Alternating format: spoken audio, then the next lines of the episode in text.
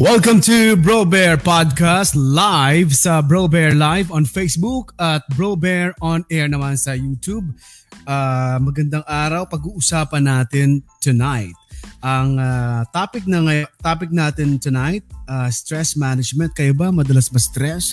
Uh, sa panahon na ito na may pandemic, may COVID-19, marami akong nababalitaan. Meron nga uh, may mga nagsusuicide sa ibang bansa dahil uh, dahil sa stress, dahil sa hindi nila mapigilang kalungkutan. And then meron din mga nag nagdi-divorce sa ibang bansa dahil magkasama lagi sa bahay. Kung makikita mo talaga yung mga mag-asawang hindi nagmamahala, nagdi-divorce sa ibang bansa. So, pero uh, itong pag-uusapan natin, may stress kasing dulot ang uh, pandemya, ang pandemic na nangyayari. Paano ba natin ito mamamanage? Ipo-welcome ko muna ang uh, guest co-host ko ngayon, Miss Kares Acera. Welcome to Bro Bear Podcast. Kares, how are you? Hi! Hello, bro! Hi! Parang artist ka, parang kakanta ka. Ano bang kakantahin mo Ay, ngayon? Kakanta talaga ako. Hindi naman. Wala akong ano, eh, wala akong na-prepare na kanta. Ano ba yan? Next time kakanta ka ha. Kahit na video okay lang, magkaraoke tayo dito. Ah, sige, sige, sige. Gusto ko yan para maiba naman. Iyon. maiba Pero, i-welcome na agad natin Miss uh, Cares Hi, na nakikinig ngayon sa mga nanonood ngayon. Hello? Yes, uh, hello Salcedo, po. Hi, nakaabang na sila sa Bro Bear Podcast. At yes. pagkatapos ng live na ito, Miss Cares, eh, mapapakinggan mm-hmm. nito sa Spotify sa Bro Bear Podcast. Pag-uusapan kasi natin tonight ay yung paano ba i-manage ang stress at uh, kasi nagli-lead pa ito sa depression eh, di ba? Ay, oo. Yes, oo, oo, oo parang uh, para malinawan tayo today, ayan, yeah. invite tayo ng isang uh, wellness and uh, lifestyle coach. At uh, live po natin siyang makakakwentuhan dito po sa ating uh, uh, podcast tonight. Ipakilala ko na siya. Ako na. Sure, Miss Cares. Go ahead para makausap. Eh, excited na ako magtanong. Yes. Excited na akong makita siya dito sa Totoo. podcast kasi hindi ko pa siya nakikita simula nung Mm-mm. makita ko kayo sa serbisyong kasangbahay. First time ko siya makikita dito live. Wala itong sound check, siyang... ano? Kaya wala tayong sound check, di ba? So hindi ko pa siya nakita kanina. So ngayon ko pala siya makikita. Live na live, Miss yes, Miss Cares, oh. ha? Okay. Yes, live live po nating makakasama ngayong gabi. Ayan, ang uh, napakaganda at uh, super fresh. Fresh na fresh. akala ko nga, akala ko nga, akala ko nga, akala ko nga si uh, ano eh, si Miss Cherry Hill eh. 'Di ba si Cherry Hill? May may may datingan siyang ganoon eh, di ba? Ayan, yes, nag-freeze na. Oo. Blood sila ni Ayan, ang problema natin sa internet. Pero okay, para yes, wag nang tumaga. Yeah. Ayan. Kaya, eto, i-welcome na agad natin Miss Cares kasi nag-freeze ka ng pakonti. Oo nga, nag-freeze ka ng pakonti-konti. Dapat siguro dyan sa Oo, internet na yan eh. Ah, pag umuulan, apektado. Ngayon. Oo. Sige. Oo, yun ang ah, problema. Sana matap- pag umuulan, ayan. Pag umuulan, pati internet apektado. Ano ba naman internet yan? Sana dumating na ang dito, di ba? Papunta na natin ang dito yan mga internet connection. kaya yung kaya yung stress, yung stress Yun. talaga, ano, ang tatawag ito, nakaka-stress ang internet Ev- dito sa Pilipinas. Everywhere. internet connection lang, nakaka-stress yes. na. Lalo pa ngayon may COVID-19 mm-hmm. para marami tayong malaman. Ladies and gentlemen, Miss Myrel De Castro, isa pong wellness and uh, style, lifestyle coach. Lifestyle Ito coach. pong si Yeah, si Miss Myrel De Castro. Hello, Ma'am Myrel. Hi. Hello. Hi, everyone. Hello. Hi, Caress. Hi, Brother Bear. Good Hello. evening Hello. sa inyong lahat. Okay. Nice to meet you. Nice to meet you too. Alam mo, Miss Caress, si, na makita ko pa lang ang aura ni, um, ni uh, Ma'am Myrel, mawawala ng stress mo eh. Parang punong-puno ng positivity ang kanyang aura. Yeah. Oo. Kailangan. Oo. Oo.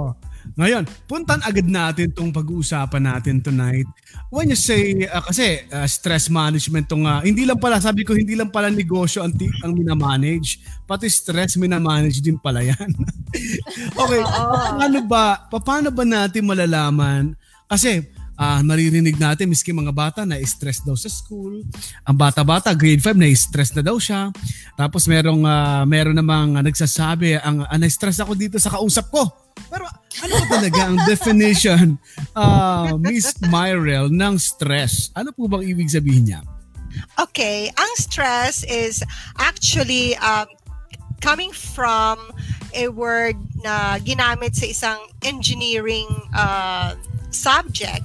It mm-hmm. um, it is ano, it was, was first defined by Janus Hugo Bruno uh, in 1907 and uh, ang sabi nga dito, it is reportedly the first he was the first to be to to call stress a stress and it is the existence of physical, mental and emotional responses by a biological organism to a stimulus which yeah, we call now stress. That's mm. the meaning of stress. Yung pala yun. So, eh, ito po ba sa kung sa layman's term, kapag naiinis ka na, stress ka na ba noon? Or kapag uh, may problema kang pabalik-balik sa isip mo, yes. Miss Myrel, stress na ba yon? Pwede mo okay. Uh, there are contributors to stress. So, right. um, pero dapat ano, maintindihan muna natin ano yung uh, may una is the emotion. Okay? So, okay. we have different levels of emotions. And these emotions are actually what we call positive emotions. These are all positive because we use them uh, doon sa tamang panahon, sa tamang oras. Let's say, for example, the first and the highest form of emotion is euphoria. Of course, we feel euphoria when we are like very happy, like we got a surprise, like, ah! Ganon. So we were very surprised. Next is joy. Yung parang happy ka lang, tapos kalma lang, oh. kalma ka lang. Oo. And then, of course, yung, yung pangatlo niyan is, uh, medyo hindi ka maganda ang hindi maganda yung mood mo. So there's the what mm-hmm. we call anger. So anger is the feeling na may something na nag-invade doon sa privacy mo. So na, na, na medyo nagalit ka. Tapos, uh, and then there's fear. So, ang fear, may dalawang klase ng fear. There's the imagined fear and there's the real fear. Mm-hmm. Okay? And then there's, there's of course, yung, yung uh, sadness. And then, yung pinakawala na talaga, yung wala na talaga pag-asa, which is uh, what we call the apathy. Okay? Apathy. So, uh, apathy, yung talagang tipong, mm, wala na, parang, wala na akong pag-asa. Pa, ano, parang, parang ano na siya, Miss Myrel, parang uh, wala, parang feeling niya wala na siyang kwenta, hopeless, yes, hopeless, useless, oo. mga ganon. That's right. Oo, yun yung ganon. Now, um, ang stress kasi is brought about by so many factors. Okay, first is that it actually depends on our perception. Mm-hmm. So, ito yung sabihin natin, itong stress na to may be different, maybe iba ang appreciation ng ibang tao dun sa stress na yon. So ito yung sabi nilang isang tao, stress yan. But then sa ibang tao, hindi yon stress. So it depends. Mm-hmm. Ngayon, uh, yung stress na, na nararamdaman kasi ng tao ay may triggers. Okay? So, mm-hmm. depende dun sa triggers. Okay? Ngayon, uh, most stress is uh, appreciated ng isang tao uh, depende doon sa ano niya, doon sa perception. Pinaka-importante yung mm-hmm. perception. Mm-hmm. Okay? So, importante talaga na yung tao is merong healthy perception of himself mm-hmm. and of mm-hmm. others para hindi ka ma-stress. Let's say for example, eto, may pandemya ngayon. Yeah. Uh, 20% of stressors may magagawa ka. Ah, uh, mm-hmm. ay, no, no, no, no. Balik tayo. 20% wala kang magagawa. So may magagawa ba tayo sa pandemya? Wala. Kasi talagang Wala. hindi naman natin ginusto yan. Wala. Nandiyan na yeah. agad yan. Wala ngang gamot yan eh. So nakaka-stress. Oh, Ma'am Myrel and Kares, ha? Okay. Yes. Ngayon, oh. ang tanong ko sa inyo ngayon, yeah. siyempre wala kayong magagawa. But yes, 80% may magagawa ka in terms of your perception. Okay. Okay, so how do we do that? We have to reframe our mind. Mm-hmm. So, let's say for example, bago nag pandemya, ang ganda ng plano mo sa buhay. Kasing so, ganda niyo po. Kasing ganda niyo. ang ganda-ganda ng plano mo sa buhay.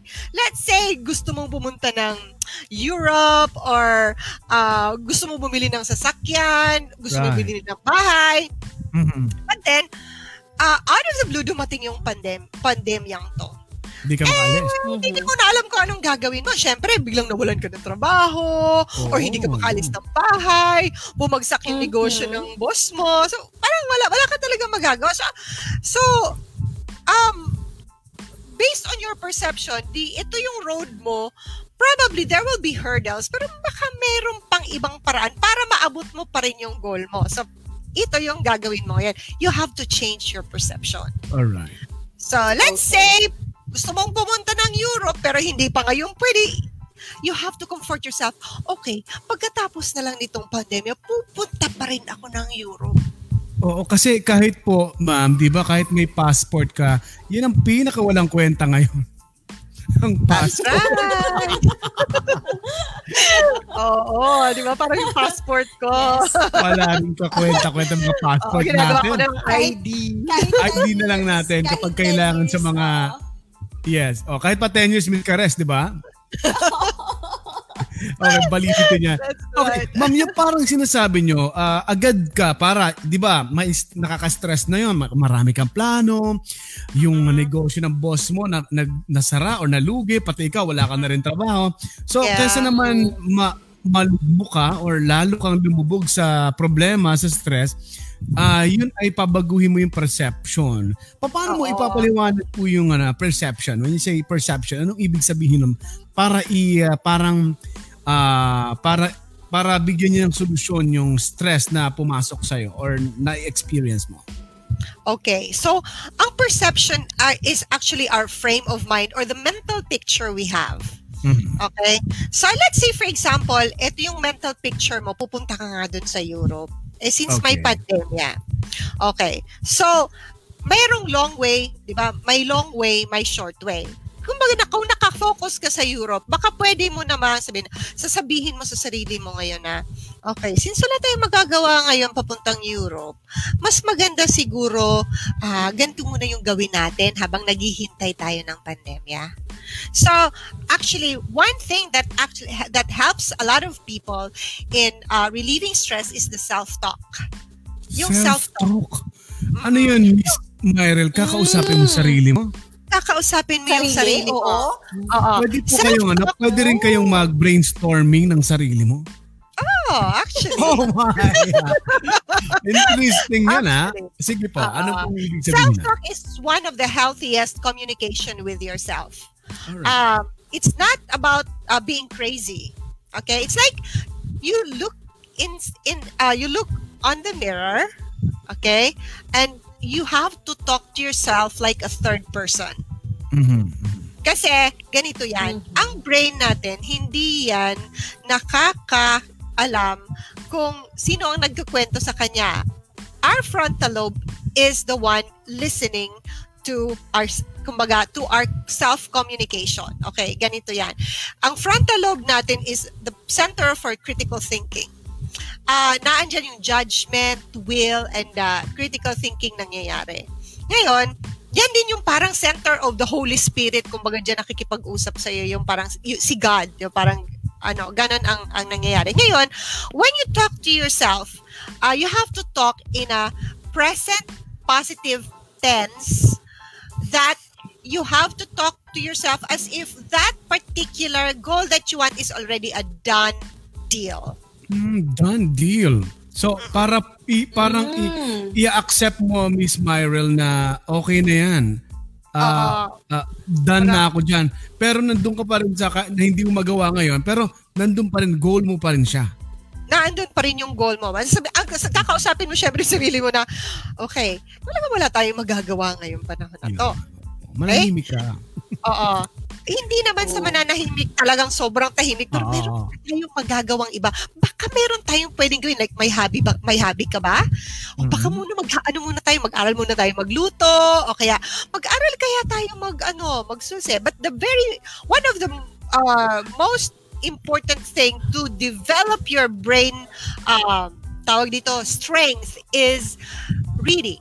You can reading. do reading. You cannot do anything, read. Mm-hmm. Mm-hmm. Uh, yes, reading is one exactly. of the best way to strengthen your mental capacity or your mental powers. Most people mm. na stress kasi wala na ngang magawa, wala pang ginagawa. wala nang magawa, wala pang ginagawa. So nanahimik talagang nagstay Oo. nilang sa ganon. Yes, yes. Or maybe kasi hindi tayo makalabas. Mama, pwede naman tayo mag-exercise. Sige, exercise tayo. Ganun. Tawagan ko kayo mga friends ko, no? Mm. Oh, ganun, mag-exercise mm. kaya tayo via ano, whatever, di ba? Whatever platform. So, think of ways on which you can, you know, deviate your mind from all those stressful things. Well, mm. first is wala ka magagawa sa pandemya. Pero, ang pangalawa is may magagawa ka on your own. Yeah. Para Oo. ibig sabihin pala uh, Miss Myrel, tama tong ginagawa ko. Alam niyo ba simula nung March uh, March 15, lockdown na kami dito sa building namin sa UNTV at sa Radyo oh. Lavernan. Lockdown. So magsi six months na kami, uh, Miss Cares oh. and uh, Miss Myrel. So ang ginawa ko, sabi ko para mas malibang ako, mas may gawin pa ako, nag-put up ako ng mga podcast live sa Facebook, sa YouTube. Tapos nag-guest ako. Kaya nga si Miss Cares, in-invite ko mag-co-guest, uh, co-host sa akin and then mag-invite yes. tayo ng mga, ano, mga mga katulad ni uh, Ma'am Myrel na pwedeng may ma- ma-discuss, maging resource person, mag-usap tayo ng mga kapakipakinabang na bagay and then nag-guess ako ng mga artist, ng mga pwede ko ma-guess. So, nag, kumbaga, yung imbes na iniisip ko naka-lockdown kami, may pandemya, wala akong hindi productive sa labas kasi hindi nga ako makalabas, hindi ko makita uh-huh. pamilya ko. Ang asawa ko nasa province, six months na rin kami hindi nagkikita, kaya puro na lang kami call. Uh-huh. So at least, meron akong uh, ang tawag, pwede matawag na di- diver, diver, diversion or uh, isang, diversionary uh, tactic. yeah, para hindi ko masyado maalala na may pandemic ngayon na nakakalungkot. So, tama itong ginagawa ko, Ma'am Myrel. That's right. Okay. Oh. Uh, pangalawa is that um kasi may may may ang stress may iba pang mga factors aside from that. Syempre, mm. dahil pandemya ngayon, uh yung health is another factor. Right. Yung, yung yes. ating ano mm. kasi when we are like sick and then we are like inside the house, hindi tayo makalabas, yes. hindi tayo malikitan. Mm-hmm. We are all the more subjecting ourselves to a lot of stress, not just mental stress, but physical mm. stress. Mm. Oo. Parang so, ako magkakasakit pag hindi ako nakakalabas. Yeah. Oo. So, isa sa mga bagay na dapat nating gawin to prevent stress is one is to face the sun or chase the sun. Kung wala mm-hmm. kayo, yes. hindi kayo makalakad, labas sa taas, sa bubong, or kung saan man may bintana at pwede kayo magpainit. Yeah, magpainit. Ah, kasi, ako, dito kasi sa amin, uh, Miss Myrel, meron kaming rooftop. Eh, hmm. syempre, kita ko ang buong uh, Quezon City, Caloocan. Doon na lang muna ako nag... Uh, mga 5 minutes, 10 minutes uh, habang yes. na, na, naaarawan ako. Mm. O di, kahit pa paano na, parang mm-hmm. eto pa lang labas. Okay, normal uh, na sila sa labas. Pero, uh, i-accept ko na ganito talaga. Eh, tinanggap ko tong mm-hmm. sitwasyon na ito. Gagawa ko ng paraan para kahit pa paano eh makikita yes. ko sila itsura sa labas kahit di ako makalabas. Oh. Correct. Oo. Mm-hmm. So, of course, one is you chase the sun and then habang nasa arawan ka na, di mag-exercise ka na rin. Kasi, you know, the Kala sunlight... Kala ko magkape. okay, mamaya pa tayo nakakape. Habang Oo. Yung, yung sunlight at saka exercise it produces happy hormones. Yun, naririnig nga namin yan.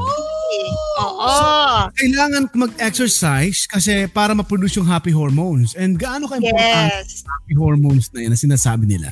Oo, kasi ang happy hormones, actually, it gives you uh, a good a perception of yourself. Parang, oh, kahit na pandemic ko yun, sexy pa rin ako. Alam mo yung ganon. Oo. Wala akong sakit. Di ba? Hindi ako tumataba. So, you know, things like that, you still feel good about yourself. I have heard a lot of people like, ay, ngayon kasi kumain kami nung kumain, tumataba na namin sa loob ng bahay. Alam mo yung ganun? So, di ba? One of the, tapos nag-a-add pa sa stress yung taba. Yan nga eh. Oo. Kaya ako, talaga, matagal ko nang tinanggap yan. Alam mo, di ba, Kares, nakita mo naman ako sa personal. Dito medyo maliit ako kasi maliit lang ang box ko dito sa sa sa live, no? Pero alam mo na kung ano ako malapad, no? Pero tinat, how about yung mga tinatanggap ko talaga? Mal, mat, malapad naman talaga ako. Mataba naman talaga ako. Pwede ba makalas ng yun, Ma'am Myrel? Para uh, yo, oo, matanggap mo kung sino ka. Yes. Oh, oh, oh. But of course, it oh, it adds up to depression kapag mamaya nagkaroon nakikita mo yung blood pressure baka tumaas ang blood pressure ko di ba is nakaka-stress yun right. wait ako makauwi ng bahay nito yung mga ganong yes. ganong factor so health mm-hmm. is actually uh, paramount in reducing stress if you have a good health you can reduce some form of stress in fact okay. ang healthy mm-hmm. ang katawan uh, mas sound yung mind nila pagdating sa uh, facing stressful situation. Okay. Yes, mm-hmm. Miss Kares, baka yes. alam ko may tanong ka dyan na prepare, Miss Kares, para kay Ma'am Myrel, isang uh, uh, yes, lifestyle oo. coach. Ma'am, how about yung mga kinakain natin? Kasi syempre, malaki, mara, malaki din yung uh, naidudulot nito sa ating ano katawan. So ano po dapat yung mga uh, proper or right food na kailangan po natin para hindi po tayo na-stress?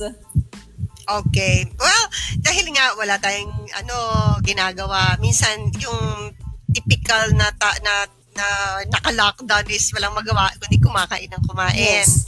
Yes, uh, eating yung solusyon. Uh, so, kumain na lang sa bahay. yeah. Ganyan ang sinasabi na pag tinatanong, ano pa yung dapat kainin? Ko, huwag kayong kumain. Oo. Kasi pandemic, Actually, you ha- kailangan magtipid. Oo, at saka minsan, nagkakaroon din minsan ng forced diet kapag wala na talaga makain. Minsan, sige, mag-forced diet na lang tayo. Eh di, maganda yung medyo katulad ko mataba. And then, yes, Ms. Myrel, go ahead po. Actually, yung hindi pagkain ng, sabihin natin, let's skip, like what we did kasi, uh, dito sa bahay namin, ay, I enforced yung twice a day meal. Uh, we eat big in the mm. morning, as in very big in the morning. Mm-hmm. Okay. And then, and then yung next meal namin yan is 4 o'clock. Oh so my, walang, wala kayong lunch? Ma'am Myra? No lunch. No oh, lunch. May, paano yung mga kiddos? Or may, may, may mga anak kayo? Na, Oo, ganun din. Ay, anak akong isa. Ganun din siya. Oo. Oh. So that discipline was was instilled. Alam mo yung kasi when you eat when you eat breakfast, kaya tinawag yan na breakfast kasi you're breaking your fast. Yes. So oo, break your kayo. fast, uh but you break your fast with healthy vegetables. Okay? okay. So you eat lots of vegetable. That is going to be your fuel for the rest of the day. Mm-hmm. And that particular um, kind of uh, diet will actually um, give you um, kumbaga strength and energy for the rest of the day. Makakaramdam ka ng gutom yan mga alas stress na. Wow. So hindi meat po yung breakfast ha. Usually kasi mga Pinoy, 'di ba, Kares, ang mga breakfast natin yes, lo- longganisa, hotdog, longganisa, itlog, tosino, egg, tosino, at rice. So sa breakfast ba, uh, Miss Myrel, walang rice? Okay, depende sa ano nyo, sa workload. Okay? Siyempre, kapag uh, magbubuhat ka ng mga kung ano-ano, yeah, oh. so you have to have, ano, tawag dito, at least some source of energy. However, uh, kung halimbawa nakaupo ka lang naman sa bahay at wala mm-hmm. kang masyadong um, lifting na gagawin, might as well um, eat more vegetables. Kasi ganito yan ang vegetable, pag kinain natin siya, let's say madami tayong kinain ng vegetable and variety of vegetable, in the morning, what happens is that the supply of uh, energy or sugar in our body is slow and steady. Ibig sabihin, yung supply mo ng sugar, yun na yun ang binibigay sa'yo hanggang makarating ka ng 4 o'clock. Hindi siya nag-shoot. Whereas kapag hmm. ang dami mo ng rice, ng tinapay, ng sweets, ang mangyayari is that mag-shoot siya kaagad pag kumain ka and then alas 10 pa lang magda-drop na siya. So, pa, so pa, pag na, mararamdaman nyo, Ma'am Myrel, magugutom ka? Ganon? I, i, oo, 10, magugutom ka pag AM? Yeah. That's why, what what happens to us, mga Filipinos, no? Most of us, alas 10 nagsasnack na, na naman. Yeah, may merienda tayo. Merienda. Yan. Because Ang sarap niya. our breakfast yes, oo. is tinapay, kanin, kape, which doesn't have enough nutrients. So, so ang mangyayari, ang, ang mangyayari, Ma'am Myrel, parang uh, i- uh, alisin mo rin yung kina yung culture natin na 'di ba uh, uh, pag breakfast yes. bread may may butter or kaya may palaman uh, pang hotdog or egg yes. uh, alisin natin yes. yun so papalitan natin ng gulay sa breakfast yes oh, yes so papalitan my. mo siya so kunyari dati ang salad dessert mo ngayon yeah. yung salad na vegetable ngayon yun ang main course mo main course uh, oo parang parang yung yung konting hotdog or konting, yung dati mo kinakain parang ano mo yun, reward. Ah, so, reward na lang. Mo, oo, oh, yung brain kailan, mo. Kailan, kailan, Miss Myrel, pwedeng kainin yun? Yung 4 p.m.? After. Ay, no. Ganito yan. Di ba? Breakfast okay. ka. Ah ang, syempre, say for example, nag-start ka with soup. And then uh-huh. next, nag-start ka with salad. So, daming yes. salad na kinain mo. Or gulay na chop suey. Kunyari, chop suey. And then, since nakain mo na yung kailangan ng katawan mo, so, okay, gusto ko ng reward. Sige, okay, konting, uh, t- konting meat, konting rice, konting dessert. Yan, right, ganon. So, yun right. yung reward mo. And that way, yung brain mo is nakawire siya into that reward na after kong kainin itong healthy food na to, may hmm. reward ako. So, ibig sabihin, uh, miski sa diet, naka-mindset tayo kasi may epekto yes. ang may epekto sa atin mm-hmm ang unhealthy ang, ang lifestyle, may epekto siya sa stress. Maaring yes. maging trigger yan. Ganun ba? Ma right. Hindi ko. Oo, kasi kapag unhealthy ka, pag nagkaroon ka ng problema agad-agad, parang madidepress yes. ka na kaagad. Kasi unhealthy ka, di ka makapag-function na maayos. Yung utak mo, uh, punong-puno ng ano ng fats ng baboy mga ganun. I mean, punong-puno ng unhealthy food ang kinakain mo.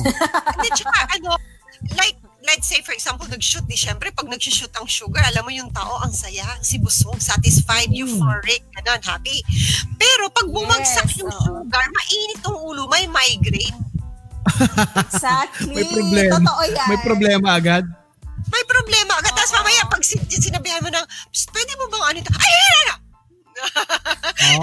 oh. gagalit kasi mainit ang ulo mainit kasi ulo. utong na naman Mm-hmm. And then, yun na yung pwede mag-trigger na ma-stress lalo yung tao. At kailan yes. naman, uh, Ma'am Myrel, yung stress na yon napupunta sa depression? Ano yung mga proseso nangyayari or ano yung mga pinagdadaanan ng isang taong na stress hanggang sa napupunta mm-hmm. na sa depression hanggang Medyo, dumara yeah, dumarating sa isang punto na nagsusuicide na yung tao, Side, hopeless okay. na siya, feeling niya useless na siya sa mundo. Ano yung mga pinagdadaanan ng tao na yun? Okay, in in functional medicine kasi yun ang ano na ang ano ko, yeah. no. In functional medicine, most uh, people who are uh, going towards that spiraling of emotions are most of them kasi hindi na address yung stress first. So, 'di ba? Kasi may may tatlong klaseng stress, the the uh, distress, eustress, and mistress. May mistress. May mistress? Nakaka-stress talaga yan sa mga babae, ha? Oo. Distress, eustress, and distress. Okay? So, yung tatlong klaseng stress, ang pinakamali doon is the mistress. Maling, mistress. usually parang maling akala. Ah, okay. Oh. Akala ko may mistress. Oo, ito yung hidden negative stress. Parang okay, hindi okay. mo na-address yung issue. Parang ganito. Parang mm. uh, may isang tao na na irate tapos um, hindi niya na-address yung issue ng isang tao. Tapos biglang napagalitan siya ng boss niya dahil hindi niya na-address yung anong tao. Tapos biglang kinimkim niya yun. Oh, yun ano oh. ah, pinagalitan lang ng boss. And then, oh, pag kinimkim niya ba yung galit na yon na pinagalitan, ang bawa, pinagalitan ako ni Ma'am Ani, yung station manager namin. Pag kinim, nakatabi ko pala siya. Tapos na yung serbisyo kasang bahay, Miss uh, Myrel. Ah, uh, nagsuggest na siya Ma'am Ani, minsan sa serbisyo kasang bahay kasama si, uh, ayan. Aba, pag pinagalitan ako, naalala niyo sa Miss uh, Myrel, nag-interview sa inyo one time sa Ay, yeah, Yes, yes, yes. Oo. Oo. Halimbawa, pag pinagalitan ko ni Ma'am Ani, pag kinimkim ko po ba yun dahil hindi ko tinanggap yung pagkakamali ko, uh, pwedeng stress na po yun? Oo.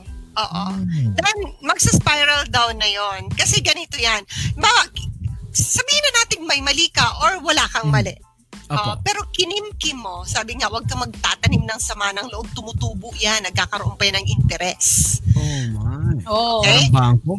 Pautang. Oh. Pautang. sabi kasi, tumutubo yan, oh. nagkakadahon din yan, para oh, kahoy, di ba?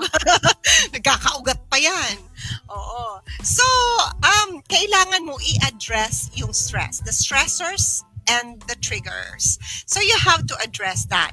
Um, kung kailangan mong kausapin yung tao na na nag-cause ng stress, um, kausapin mo. Pero kung hindi naman siya uh, open na kausapin ka, Mm. Kausapin mo yung sarili mo. Remember the self-talk? Yes, self-talk. Yes. Babalik tayo pala, Ma'am Myra, sa self-talk kung hindi mo makausap. Kasi minsan talaga totoo naman na boss mo, pinagalitan ka, tapos hindi mo matanggap-tanggap, nagtanim ka na. Tapos, hindi mo siya malalapitan naman talaga, boss. Bakit naman ganito? Uh, Di ba? Nakakahiya. So, self-talk ang sagot doon, Ma'am Myra. Yes. Remember the oh. self-talk. Yes. You have to talk to yourself because it's healthy. And of course, one of the most important thing actually, kung hindi kaya ng self-talk, you pray. It's yeah. nice to have mm-hmm. a third person higher than you to talk to. Mm-hmm. Huwag tayong magkikimkim on our own because on our own, we cannot do anything. It's all about like perception. Now, kung pwede mong ma-perceive na, ay, ang boss ko, ganyan lang talaga yan. Uh, o, yes. o kaya, mas matalino ako dyan sa boss ko. Yahan ko na lang siya. Yun lang, may mga alam akong ganyan dati kong katrabaho. Yes. Ala, ala, ano ba naman yan? Miski ako napapasa, na, napapa, nag-uusap kami. Minsan kasi, di ba, nung nagtatrabaho pa ako sa ibang station, Uh, minsan eh may mga uh, may mga supervisor na minsan may mga decision na ano ba 'yan ba't ganyan decision niya sa atin ganito ganyan. Napag-uusapan namin. Hindi parang mas tama tayo. Kaya lang dahil nagsas- nagsasubmit kami uh, kami ang nasa ilalim niya. So, kailangan natin sumunod. So, wala kaming stress, di ba? Pwede bang ganun na lang, di ba? Oo. Eh, sabihin mo, oh, anong gusto mo? Mawalan ka ng trabaho o may trabaho ka? At yeah. tapos, yun lagi mo tatanin yung sarili mo, you have to weigh things out, di ba? Yung parang, trabaho o wala? Hmm, hindi naman nag-holiday ang bills ko. Uh, hindi naman nag, alam mo yun, yung mga ganon. Di ba? At sige na nga lang, oo na, okay na lang.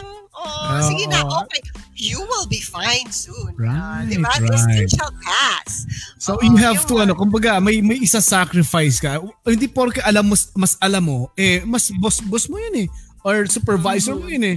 Uh, kailangan mo mag-submit. So, kailangan ko tanggapin yun. Kasi, uh, hindi ka naman boss eh siya ang masusunod right. sa mga bagay-bagay tungkol sa work. So, dun, dun na sa part na uh, may self-talk ang gagawin, uh, pag ginagawa ba yun, uh, Ma'am Myrel, kailangan, um, paano to? Kailangan ba ay lagi-lagi yon or may kailangan ka din kausap na ibang tao para i-comfort? Okay, pwede, pwede kang magkausap ng, ng ibang tao para may comfort ka. But then, uh, you have also to choose the person you you want. Yeah. You have talk to. Yes. Okay? Kasi ganito mm-hmm. yan. Ang ating mind, iba-iba yan. Iba-iba yung level ng maturity ng tao. And um, iba-iba ang level din ng knowledge ng tao on different experiences. Okay? Someone can mm-hmm. talk about that particular matter if he has probably an experience or he has read something about it. So, kailangan yung taong kakausapin mo, yung ah, um, may confidence ka sa kanya na alam niya yung pwede niyang sabihin sa'yo. Because ganito yan.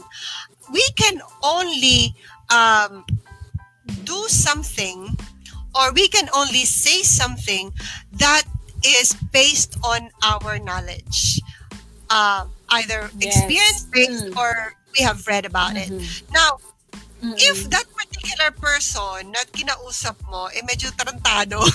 I mean, the word is tarantado. right, talagang, tama. mali din naman ang sasabihin niya sa'yo. At uh, either paalabin pa niya yung inis mo, di ba? Na yes, hanggang, oo.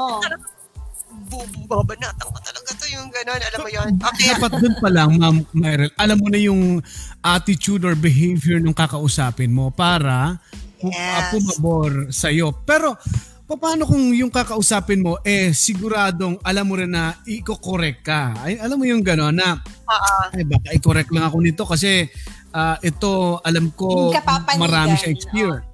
Yeah, mas maaring panigan niya yung iba or parang i-correct niya ako. Pwede ba yung gawin na hindi siya, alam mo, hindi ka i-comfort ng tao na yun, kundi pangangaralan ka or uh, he or she will teach you na ito ang dapat mong gawin? Depende doon sa tanggap mo rin. Kasi ready ka ba na makarinig nung correction niya? Yan. Tanong. Mm. Oo. Pero kung uh, ako, kung ako, Ma'am Myra, gusto ko yun. Gusto ko yung, gusto ko frankly sa harap ko sabihin mo kung tama ako o mali. Para uh, ako kasi madali akong tumanggap pag mga ganon. Yeah, depende naman sa personality mo. So yes, you go to that person. But if it's not your personality, mm-hmm. then maybe you can find someone na pwedeng tumulong sa'yo na i-comfort ka muna. Na mag mag-tone down yung yung anger mo and then kung ready ka na natanggapin yung kung ano man yon na pwedeng i-correct ka, then yeah, sasaka ka na lang. Tsaka syempre may mga tao din na talagang tactless, 'di ba? So, better yeah. find someone mm-hmm. na na medyo comfortable ka, na hindi ka naman i-judge kung uh, ano yung sinasabi mo or kasi minsan yung iba mm-hmm. pag hindi mature lang kinausap mo i-judge yung sinabi mo tapos bigla i-chismis ka pa. Yeah. chinismis ka pa eh. pinag pinano ka pa eh. pinagsabi ka pa sa ibang tao. Uh, secret pa naman yung sasabihin mo. Pero gusto ko ng tao mo Myrel na kakausapin ko siya. Alam kong i-comfort niya ako pero pag sasabihan niya ako kung mali ako yun ang Oo. isang attitude or behavior. Ganon. Yeah, gusto ko yun. Oo. Then Pagtanggap mo yung ganun, then yeah. go. Oo. Pero kung talagang naghahanap ka ng ng kasagutan dun sa questions mo na nakaka-stress sa'yo. Oo. Nakaka-stress sa'yo. Kasi actually yung sinasabi natin, it depends on how we deliver it eh. ba? Diba? Okay. Oo. The delivery uh, makes a lot of difference kapag may isang taong nasa stress. Biglang, al- alam mo nung may stress, biglang babanatan mo. Pa, grabe oh. naman yun. Di ba? Oo, yun. So, mas tanay kayo, da- kayo mismo siguro, Ma, Ma Myrel, marami na kayong mga mga group of people na naging coach kayo. Kasi alam mo sa office, minsan may mga katrabaho na y- y- yung pang trigger para makapag-stress sa'yo eh ano ba tamang behavior?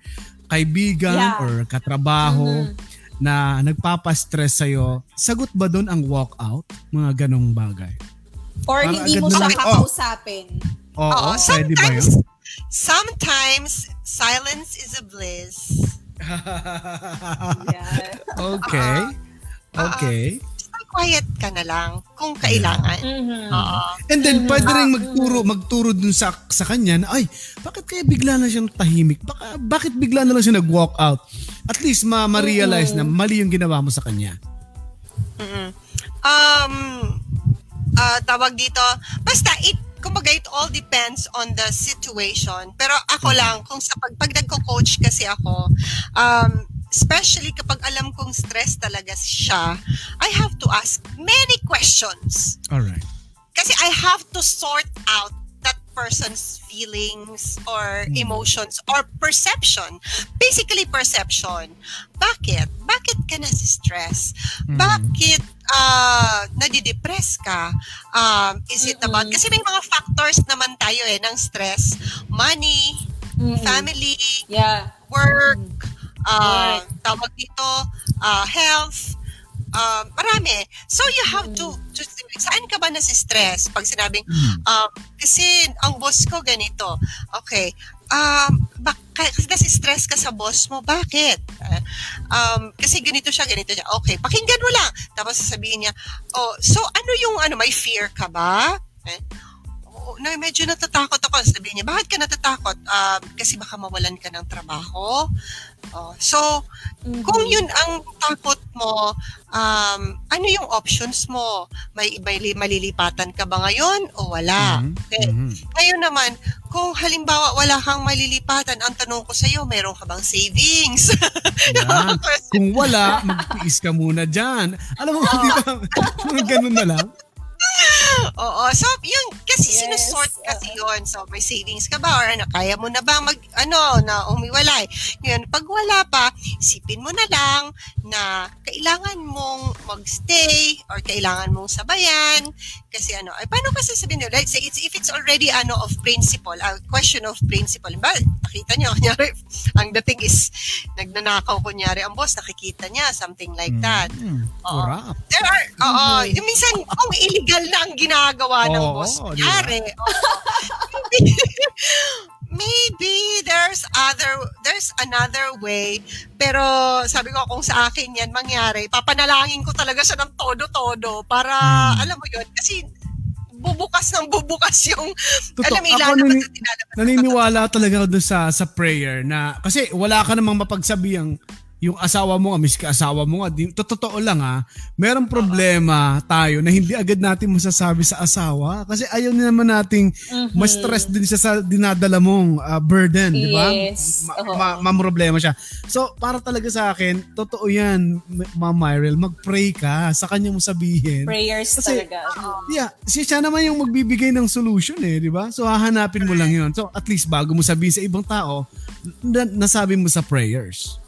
That's right. Oo. Yeah. Tapos pagka merong pagka stressful yung situation, ito ha, in in terms of health, I would um I would advise a person na kapag kayo na si stress, huwag kayong iinom ng kape. Oh?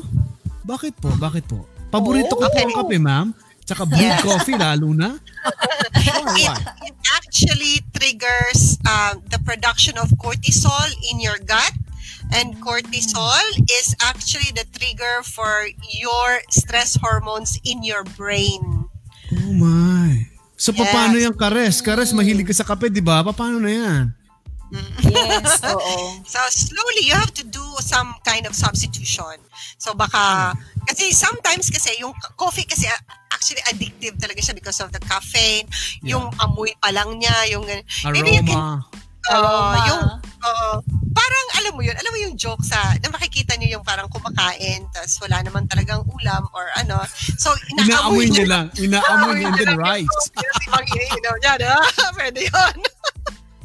Ang hirap nun.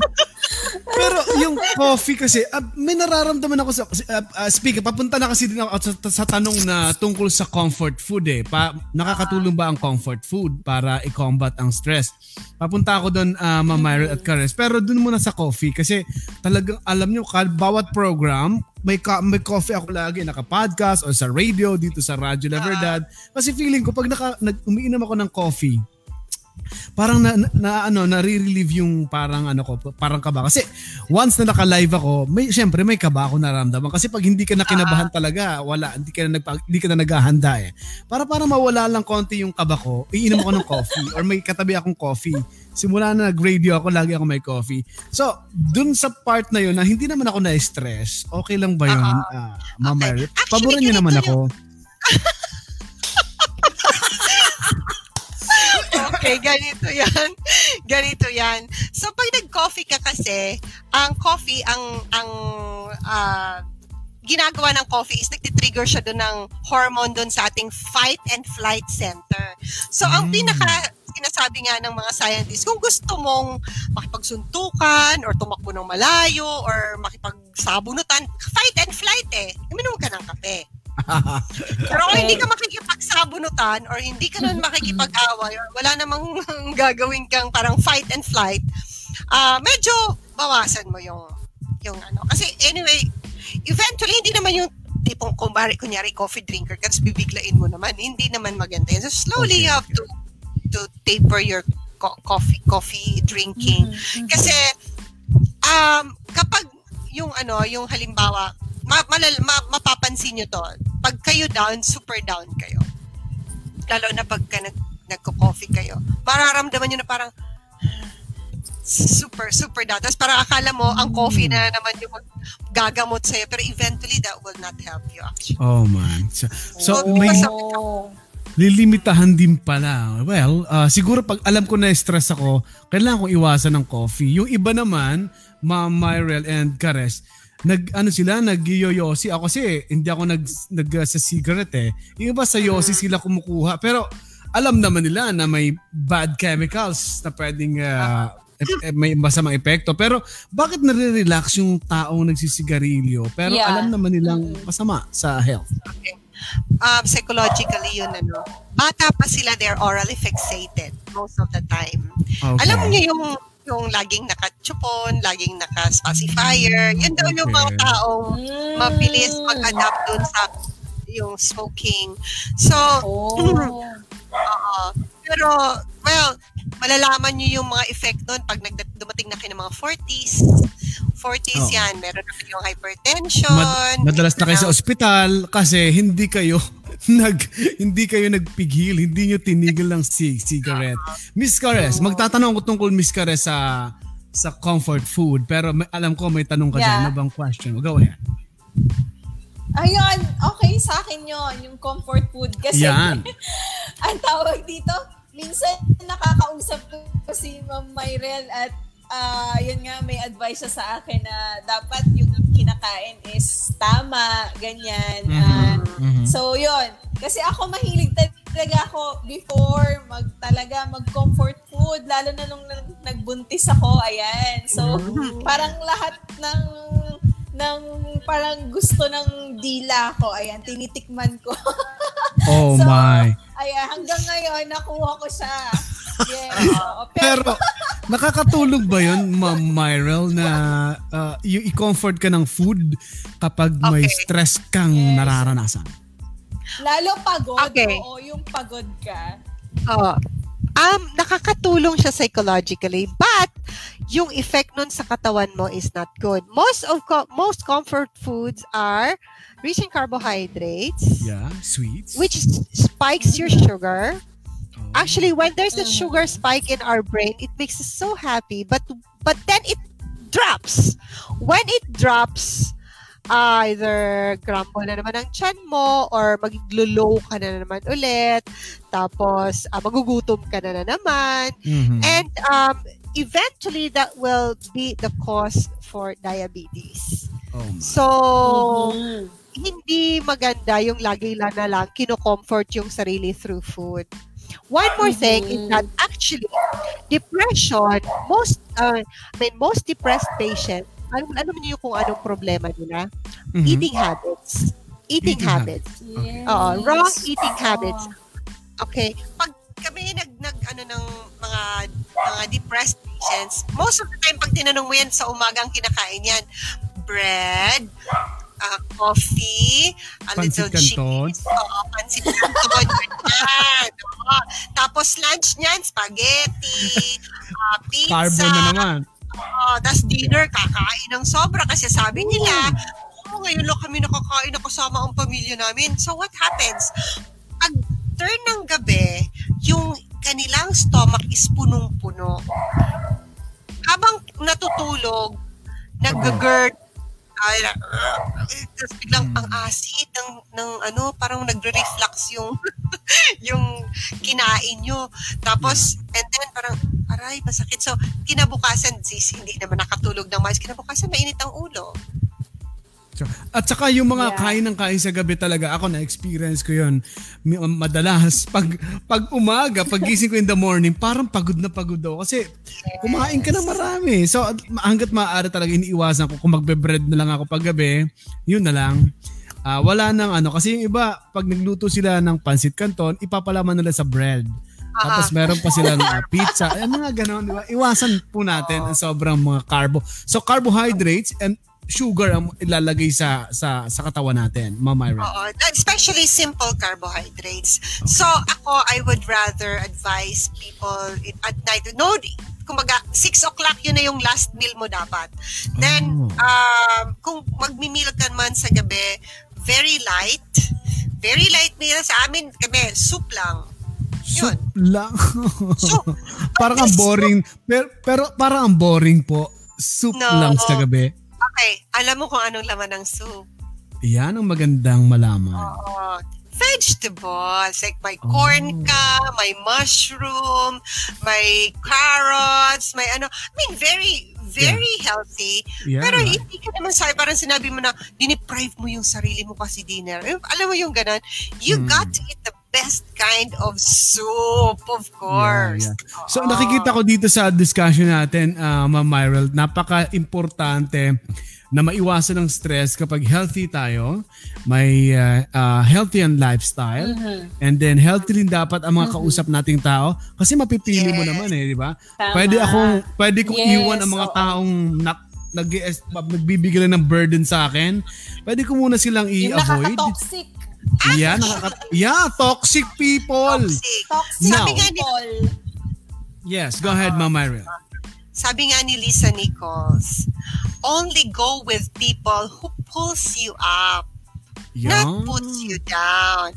That's Kahit na kunyari may utang na laob ka pa doon sa taong yon, pero pinuput down ka naman, shoo, iwanan. Yeah, oo. oo. A- ako lagi ko iniisip, kaya nga ang Facebook, para makarelate yung mga Facebook people, kaya nga sa Facebook, pag nag-add sa'yo mm. ng friend request, uh, pwede mong i-ignore eh. So, yes. may mga tao talaga tayong i-ignore. And I Oo, don't care kung magalit yes. kayo sa akin kasi pinupull down mo ako eh. Eh paano ko magagawa yung goal ko kung ipo-pull down mo ako? Correct. So you have to always be with people who pulls you up, not yeah. pulls you down. So ano, wag kang mag-isip ng utang na loob. As in, mm. utang na loob, pasayahin mo naman ako. Iyan, ang maganda wag doon. Na, oo, parang wag namang utang na loob. Baba, ibaba mo ako porque may utang na loob ako sa'yo. Yung yeah. ganon. Talaga, minsan mapapamura ka pag mga taong, ah, sa totoo lang. Ano. Okay, Ma'am Myrel, uh, napaka, napaka fruitful ng usapan na ito. Pero pwede ka bang ma-invite din ng mga mga viewers natin and listeners listener ng Bro Bear Podcast kasi yes, may mga opo. kakilala din ako. Baka, baka kailangan nila ng lifestyle coach or sa office nila. Alam mo, di ba, sa office may magandang, yeah. maganda, mayroon kayong uh, maganda, maayos na, may synergy kayo, may camaraderie kayo. Uh, pwede yes. ba kanil, kayo ma-invite? Paano kayo nila pwede ma-contact? Okay, so meron ako ng page, yung Longevity Lifestyle uh, Community sa Facebook. At saka, um, I have also a group, the Smart Start Session Group. This is a group of coaches and I'm, I think uh, I am one of the, dito ako sa Healthy Lifestyle uh, mm side okay so um, i'm actually helping people with uh, not just with ano uh, depression but um, different kinds of issues, um, especially diet, fitness, oh cancer. Kaya, mukhang kailangan ko dun sa word na diet si Ma'am Myrel, no? Gusto yeah. kong puntahan yun. May website po ba yon or Facebook page, ma'am? Actually, the website is ano pa lang, uh, tatapusin ba? Actually, after, after nitong uh, usapan natin, I'll be talking to the web designers. Nice, Pero may sa Facebook yung Longevity Lifestyle Community. You can go oh, there okay. and you can actually send send some messages. Tapos yung mga ano, yung gustong magpa-consult, uh, they can book an appointment with me mm-hmm. online. Uh, so we nice. can we can give them the, the consultation. They can Opo. consult. Pero pinangarap niyo din ba, Ma Myrel, na mag-artista kayo? Kasi talaga pa nakita kayo, parang actress ang sahar, nasa harap ko. Nung minsan, ginas, di ba, Miss Cares, dinala mo, dinala mo sila sa yeah. Radyo La Verdad, sa UNTV, di ba? Yung may program yes, na servisyo oh, kasang... Oh, oh. Parang Cherry Hill ang datingan, parang mataray na mabait. Meron kasing mataray na mabait, di ba? May itsurang ganun sa sa personal eh. Mm-hmm. Pinangarap niyo po ba, ma'am, na mag-artista or actor? Mm, may ano, may story diyan. Actually dati nasa acting kami sa ano, sa nung nung mga bata-bata kami sa college. Oh. Tapos uh, merong may nag-invite para mag ano nga ako, mag mag artista pero hindi. Ayaw na magulang. Ayaw na magulang. Pero mukhang, kasi may mga nag-artista na papariwara sa buhay, di ba? Nagiging, you know, naging hindi maganda ang uh, kinalalabasan sometimes. Pero at mukhang tama yung mga magulang niyo kasi look at you now. Uh, iba ang naitutulong niyo sa mga tao.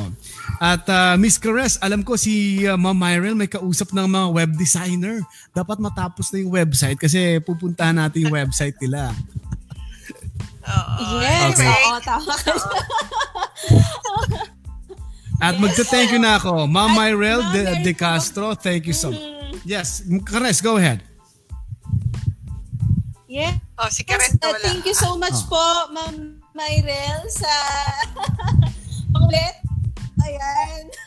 Thank you po sa pag-guest dito sa ating uh, program. Yeah.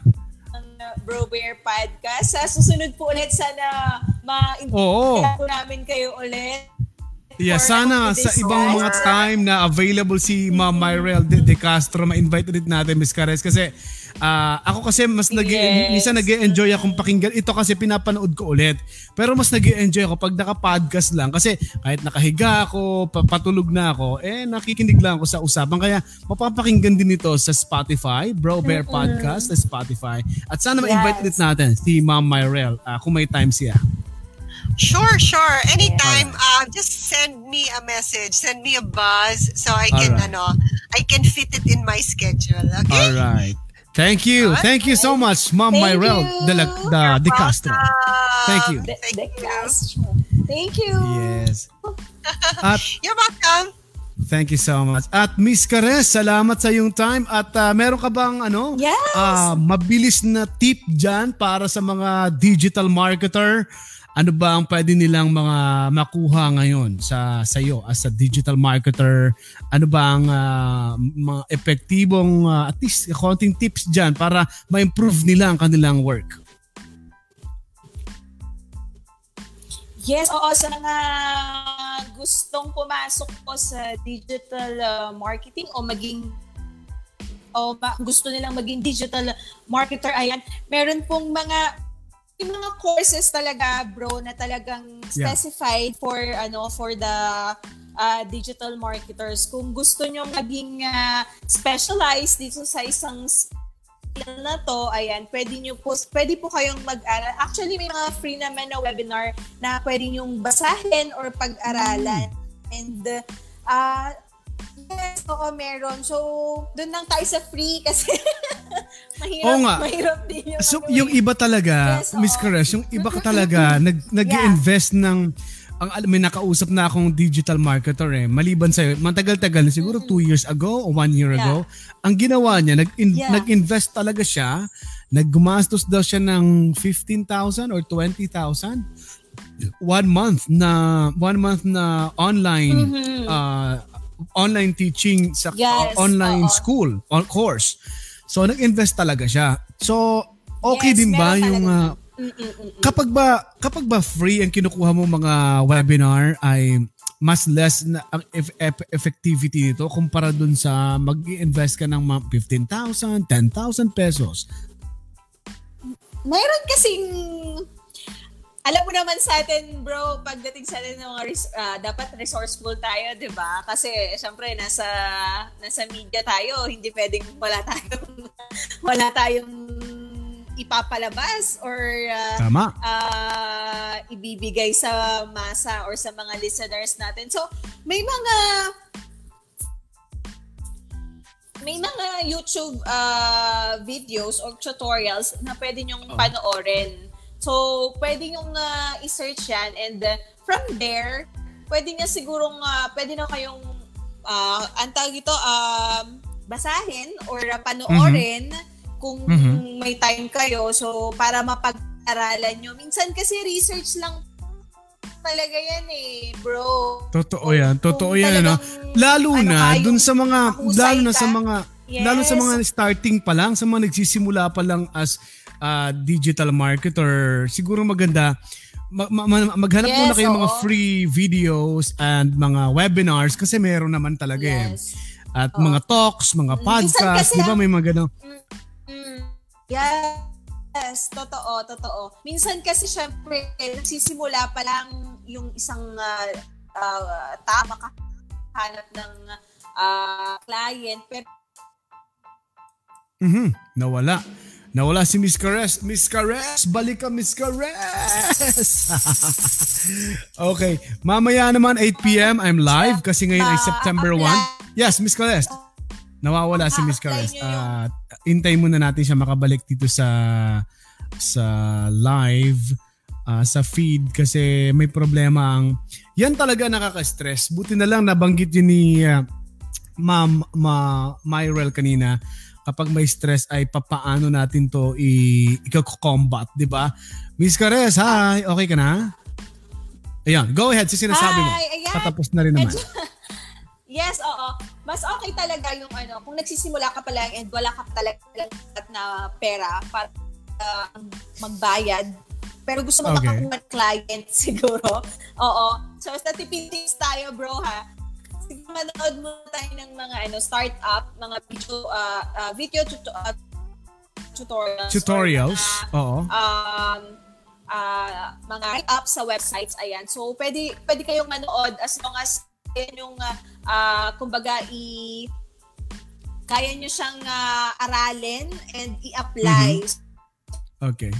Uh, siguro yun lang naman yung ano doon kung paano client from okay. ano from doon sa mga ano doon sa mga siguro yun ganun Miss Caress doon sa mga talagang mag magi-start start up mm-hmm. yeah doon sa magsisimula pa lang talaga ano ba ang kailangan nilang i-search sa YouTube na mga uh, kailangan i-type na words talagang very, very specific lang ako no ano mga words ang dapat nilang i-type oh, oh, oh. para ma-search niya talaga yung kailangan niya sa pagpasok niya sa mundo ng digital marketing kasi sinubukan ko yun eh. Ang daming lumabas. Um, Pero pinanood ko paunti-unti para may idea ko. Kasi pa nag-guest ako ng mga tulad ninyo, may mga alam sa yeah. digital marketing. At least may tanong ako, may bala ako sa tanong. So ano pwede nilang i-search doon uh, para specific yung ma- malaman nila?